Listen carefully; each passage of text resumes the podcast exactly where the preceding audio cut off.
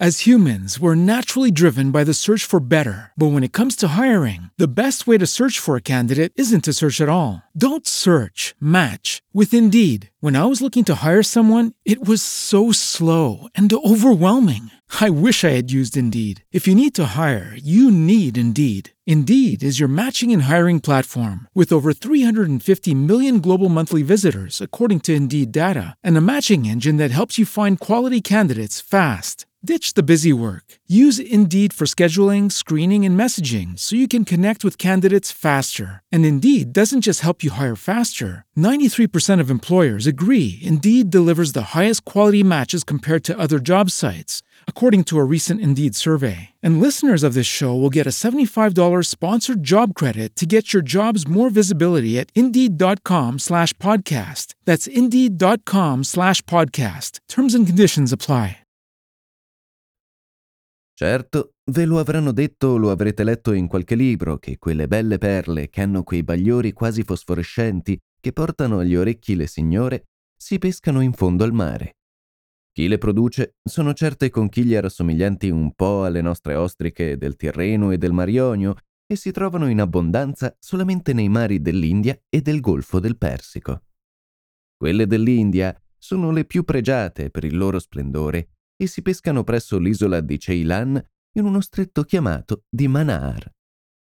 Tutti gli anni, per due o tre mesi, si radunano in quelle acque parecchie centinaia di battelli montati da abili pescatori o da palombari, i quali non fanno altro che tuffarsi dalla mattina alla sera portando a galla le ostriche. Lavorano nudi affatto, non avendo che una semplice cintura dove mettono un coltellaccio e dove appendono la rete destinata a contenere le ostriche. Ai piedi, invece, si attaccano una pietra in forma di pane di zucchero per poter inabissarsi più rapidamente. La loro immersione dura ordinariamente un minuto o un minuto e mezzo, però vi sono degli indiani che resistono perfino per tre minuti. Non crediate però che tornino sempre tutti a galla. No, quei disgraziati per procurare le perle ai loro padroni rischiano la vita ad ogni tuffo. Fra le sabbie dei banchi perliferi si nascondono infatti numerosi nemici avidi di carne umana. I pescicani vi abbondano soprattutto e ad ogni apertura della pesca vi accorrono a torme. Vi sono anche certe piovre gigantesche, specie di calamari, con le braccia lunghe uno o due metri munite di ventose. Questi orribili polipi, quando possono avvinghiare un palombaro, non lo lasciano più ritornare alla superficie e rapidamente lo dissanguano per mezzo delle innumerevoli loro ventose. Due anni or sono, sul banco di Manar, si era radunata una flottiglia ben più numerosa di quella solita. Erasi sparsa la voce che le ostriche perlifere erano prodigiosamente aumentate di numero, forse in causa delle poche burrasche scoppiate quell'anno, ed i padroni delle barche avevano raddoppiate le loro flottiglie ed i loro equipaggi. Ed infatti i primissimi risultati erano stati molto promettenti. Gran parte delle ostriche che i palombari andavano a raccogliere in fondo al mare contenevano delle perline brillantissime, ma poi non si sa per quale motivo, improvvisamente la raccolta scemò al punto da impensierire gravemente i padroni e gli uomini da loro arruolati. Il più impressionato di tutti quanti era un vecchio pescatore indiano chiamato Nigala, perché in quella improvvisa scomparsa delle ostriche perlifere vedeva la sua ultima rovina. Quel povero diavolo pareva che fosse nato sotto una cattivissima stella aveva avuto figli in quantità, mai invece un raggio di fortuna. Aveva fatto dapprima il coltivatore e l'arsura aveva costantemente distrutti i suoi raccolti. Poi aveva fatto il negoziante e gli affari gli erano andati male. Quindi il pescatore, ma aveva sofferto più fame che mai perché i pesci non si erano lasciati prendere che ben di rado dalle sue reti. Da ultimo, disperato, aveva venduto i pochi beni che ancora possedeva per comperarsi una barca più grossa onde recarsi al banco di Manar. Proverò la pesca delle perle, si era detto, ed imbarcati i suoi dodici figliuoli, si era portato alle peschiere con la speranza di fare finalmente fortuna. Come sempre, anche là la sua cattiva stella lo aveva seguito, anzi, pareva che con la sua presenza avesse messo gravemente a repentaglio la fortuna degli altri, perché, come abbiamo veduto, dopo i primissimi successi, le ostriche erano scomparse. I pescatori che lo conoscevano lo avevano subito incolpato. È Nigala che ha fatto fuggire tutte le ostriche, dicevano. Nigala ha la iettatura. Ed avevano cominciato a guardarlo in cagnesco, borbottando minacce contro il povero vecchio e i suoi dodici figli. Nigala, sempre rassegnato, non imprecava contro il suo triste destino, anzi, tutt'altro. È Dio che così vuole, diceva. Si compia la sua volontà. I suoi dodici figli, baldi e vigorosi giovani, non cessavano di tuffarsi, calandosi ora su quello e ora sull'altro banco e frugando persino nelle sabbie e sempre con poca fortuna. Era molto se su mille ostriche trovavano una perlina del valore di poche lire e ci volevano parecchi giorni e molte fatiche prima di poterla avere. Un giorno, mentre il povero vecchio lasciava correre la barca al di sopra dei banchi, interrogando con gli sguardi il fondo che si scorgeva benissimo in causa della limpidezza dell'acqua, gli parve di udire una voce che gli dicesse Nigala, fermati qui. Sorpreso, si guardò attorno, credendo che quelle parole fossero uscite dalle labbra di qualcuno dei suoi figli, e si vide invece da solo. I suoi garzoni erano tutti radunati a prora e stavano preparando la magra colazione consistente in pochi banani cucinati in acqua. Chi di voi ha parlato? domandò. Nessuno, padre, risposero i giovani. Nigala, credendo di essersi ingannato, virò di bordo per continuare l'esplorazione e subito udì la medesima voce dire Nigala, fermati qui. Doppiamente sorpreso, il buon vecchio arrestò la barca e guardò attentamente il fondo del mare. Proprio sotto la chiglia del suo piccolo legno si estendeva uno scoglio circondato da banchi, ma nessuna ostrica si vedeva. Non fidandosi dei propri occhi, chiamò i figli e tutti furono concordi nel dire che quello non era un luogo da ostriche. Nigala, convintosi di essersi ingannato, lasciò che la barca continuasse la sua corsa diretta dal vento, però, di passo in passo che si allontanava, si sentiva insensibilmente spinto a tornare indietro. Tutta la giornata Nigala percorse i banchi e senza mai trovare una sola ostrica. Anche gli altri pescatori non avevano avuto maggior fortuna.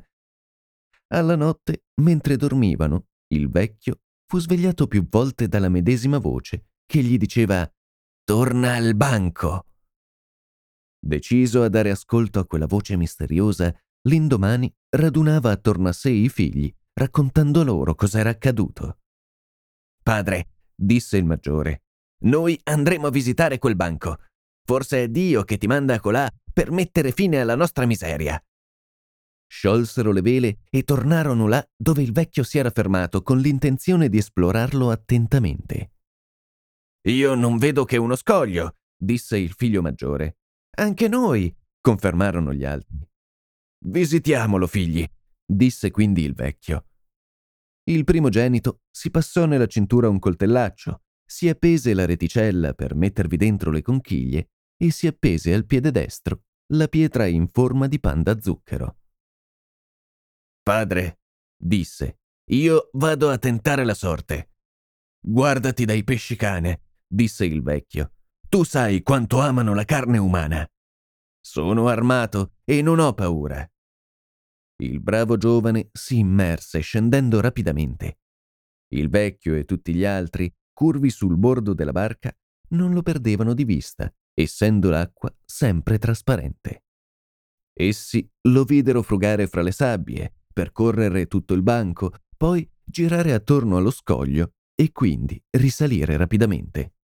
Padre, disse dopo aver respirato a lungo, la voce misteriosa ha mentito, perché io non ho veduto una sola ostrica perlifera.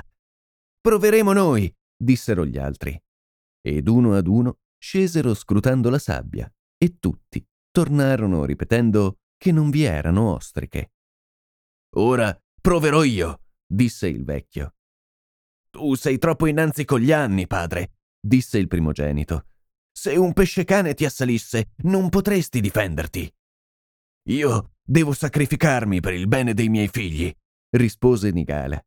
La voce non deve avermi ingannato. Datemi il coltello e la rete e non abbiate timore. Le rimostranze dei figli non ebbero successo. Anzi, il contrario. Il vecchio si appese la pietra, si mise alla cintola il coltello, fece un'ampia provvista d'aria e si immerse. Non era già la prima volta che scendeva in fondo al mare. Aveva fatto per parecchi anni il palombaro, anzi era sempre stato uno dei più resistenti.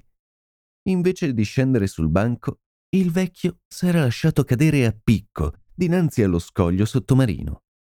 Sentiva per istinto che se delle ostriche perlifere ve ne dovessero essere, non potevano trovarsi che in quel luogo.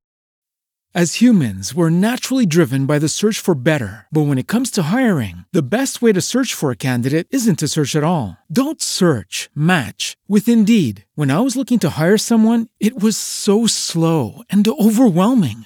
I wish I had used Indeed. If you need to hire, you need Indeed. Indeed is your matching and hiring platform with over 350 million global monthly visitors, according to Indeed data, and a matching engine that helps you find quality candidates fast. Ditch the busy work. Use Indeed for scheduling, screening, and messaging so you can connect with candidates faster. And Indeed doesn't just help you hire faster. 93% of employers agree Indeed delivers the highest quality matches compared to other job sites, according to a recent Indeed survey. And listeners of this show will get a $75 sponsored job credit to get your jobs more visibility at Indeed.com slash podcast. That's Indeed.com slash podcast. Terms and conditions apply.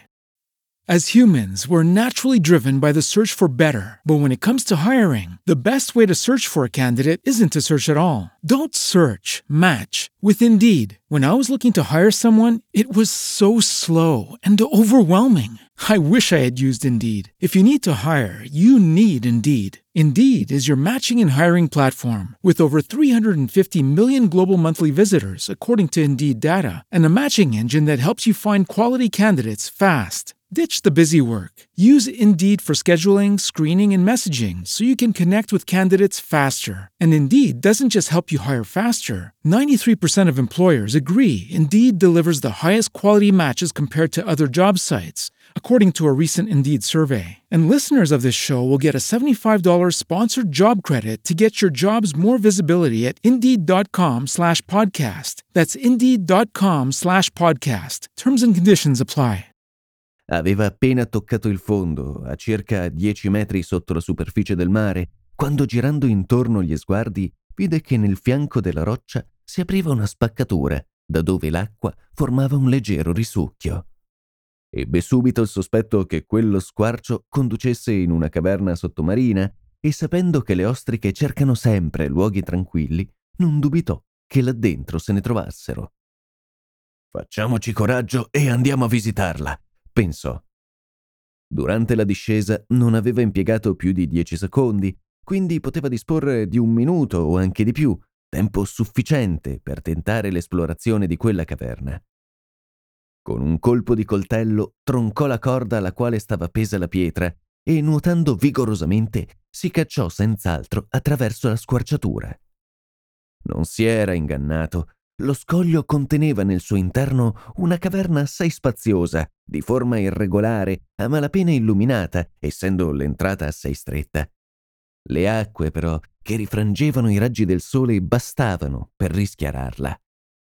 Il vecchio indiano era rimasto stupito.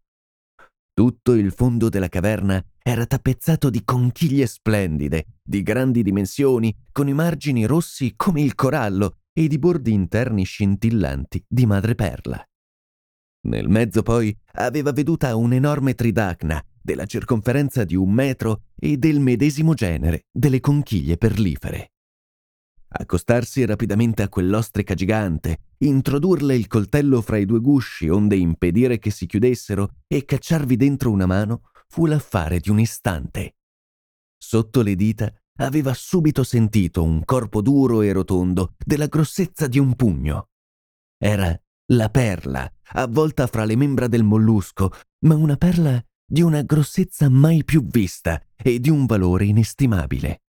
Quell'ostrica, cresciuta nella semioscurità della caverna, fra quelle acque tranquille, nascondeva una fortuna. Il vecchio s'era provato a strapparla dalla roccia a cui si teneva incastrata, ma l'emozione doveva avergli indebolite le braccia, perché non fu capace nemmeno di muoverla.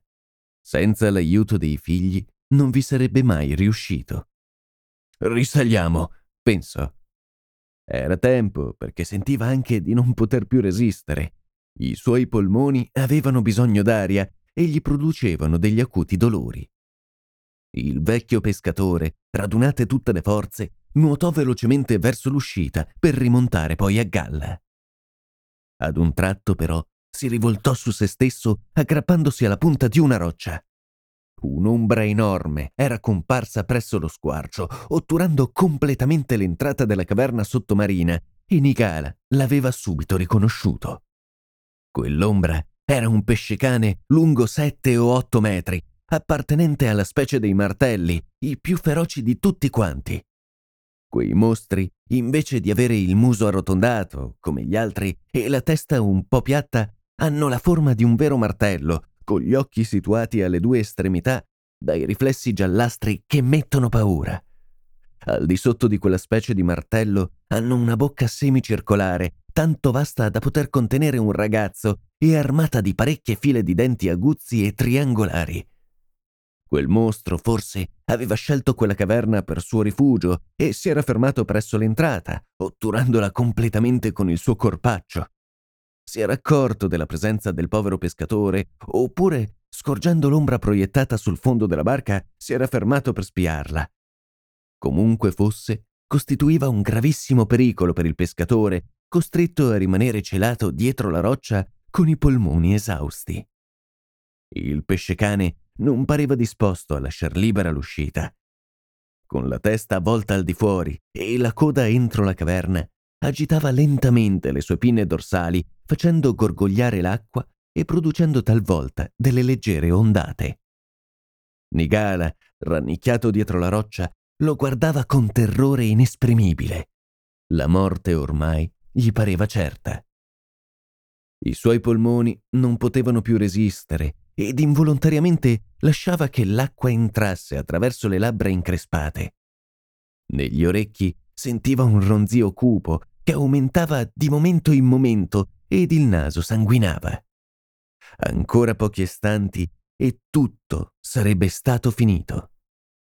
Disgraziato si sentiva morire, mentre a due passi da lui la colossale ostrica apriva lentamente i suoi gusci come per mostrargli la perla preziosa che teneva celata. Mentre il misero vecchio, impotente a nulla tentare per risalire alla superficie a rivedere il sole, e riempire i suoi polmoni esausti, agonizzava in fondo alla tenebrosa caverna, i suoi figli, già in preda a sinistre inquietudini, spiavano ansiosamente il fondo del mare. Avevano veduto il padre togliere la pietra e scomparire nel fianco della roccia, poi non lo avevano più veduto uscire. Già quasi un minuto era trascorso ed il vecchio non era ancora comparso. Il dubbio che una disgrazia lo avesse colto era subito balenato nel cervello del primogenito. Fratelli, disse, nostro padre corre qualche pericolo. Se così non fosse a quest'ora sarebbe già ricomparso. Io suppongo che abbia trovato qualche caverna marina e che le forze lo abbiano tradito. Sì, andiamo a cercarlo, dissero gli altri. Scenderò io per primo, sono il primogenito e spetta a me. L'uomo si appese rapidamente la pietra, si passò il coltello nella cintura e si preparò ad inabissarsi. Se non mi vedete ritornare, disse, verrete a cercarmi. E ciò detto, si tuffò. Il primogenito di Nigala era un robusto giovane di 25 anni, coraggioso fino alla temerità e anche bravissimo palombaro. Aveva pescato più volte con chiglie perlifere assieme al padre e sapeva resistere lungamente sott'acqua.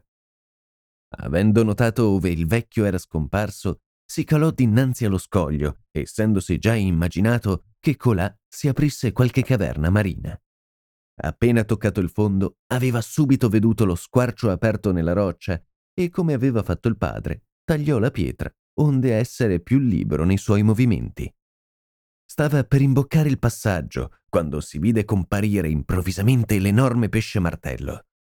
Lo squalo non aveva ancora lasciato il suo posto quasi avesse indovinato che presto o tardi qualche preda umana venisse a mostrarsi. Il giovane indiano, vedendo che il mostro otturava l'entrata della caverna, si era immaginato per quale motivo il vecchio genitore non era più risalito alla superficie. Mio padre è rinchiuso là dentro, aveva pensato. Se non uccido lo squalo, è perduto. L'indiano, come abbiamo detto, era forte e coraggioso. Non era la prima volta che era venuto alle prese con quel terribile abitatore del mare, anzi un giorno aveva dovuto sostenere un sanguinoso combattimento contro due di loro. Estrasse il coltello e gli nuotò risolutamente incontro.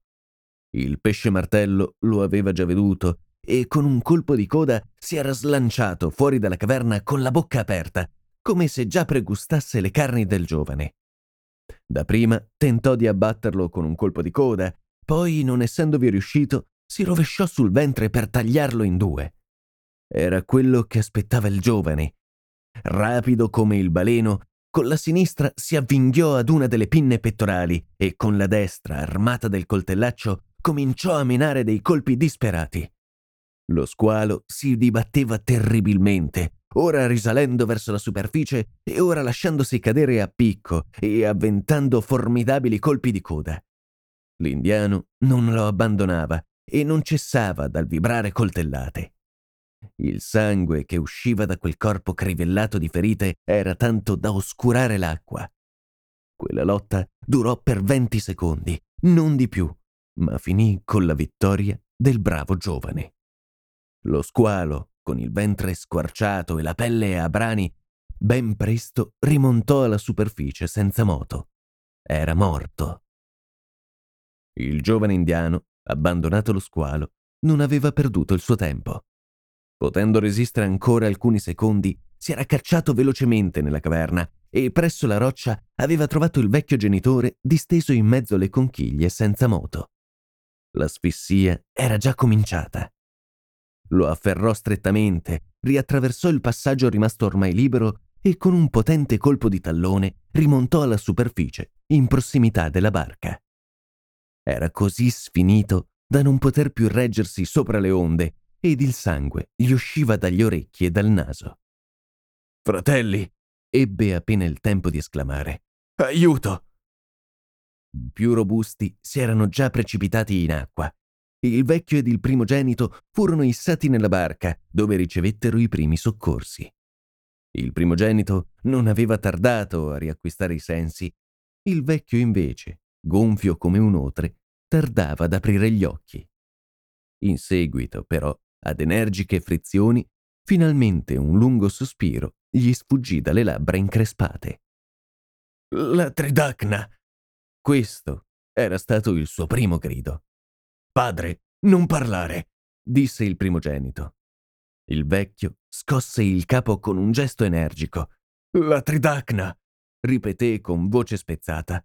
La nella caverna, l'ho veduta. La perla, la perla. Tre o cinque passi. Poi, esausto da quello sforzo supremo, ricadde fra le braccia del primogenito, ripetendo ancora, con voce fioca, La perla, la perla. Ricchi, tutti ricchi. Il primogenito, che era pure penetrato nella caverna dove il vecchio genitore per poco non aveva trovato una morte orrenda, non si rammentava di aver veduto la Tridacna, perciò dapprima credette che il disgraziato avesse così parlato in preda al delirio. Aspettiamo che si rimetta, disse ai fratelli. Vedremo se il genitore ha detto la verità. Il vecchio pescatore, invece, peggiorava di momento in momento. La lunga immersione aveva scossa anche la sua fibra robusta. Ben presto la febbre lo prese, poi sopravvenne il delirio ma anche durante la sua esaltazione non faceva che ripetere le medesime parole.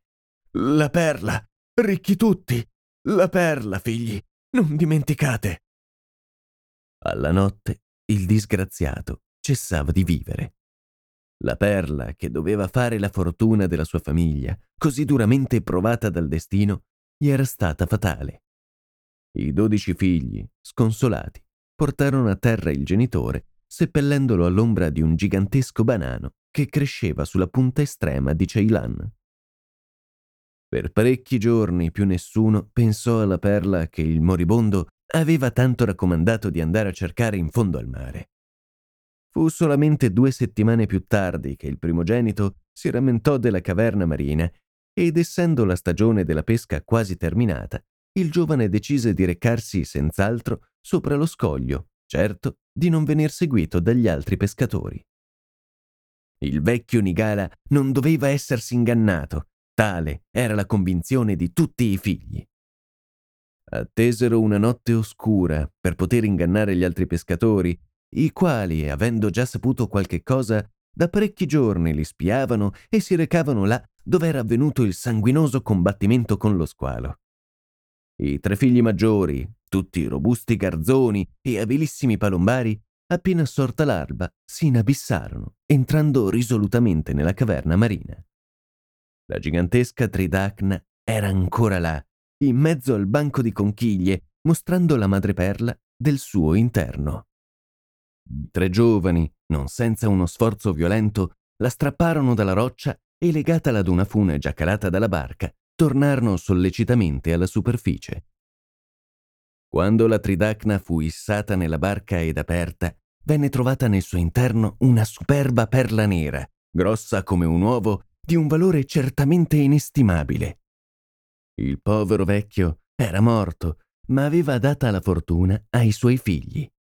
Quella perla, la più grossa che si conosca, è ora diventata proprietà del sultano del Misore, uno dei più ricchi nababbi dell'India. I figli di Nigala ora sono considerati come i più ricchi armatori di Manar e ogni anno mandano una flottiglia di cento barche ai banchi perliferi. Non hanno però dimenticato il loro genitore.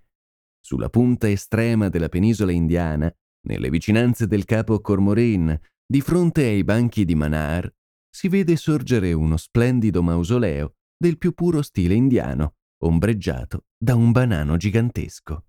Ed è lì sotto che il vecchio Nigala dorme il suo sonno eterno.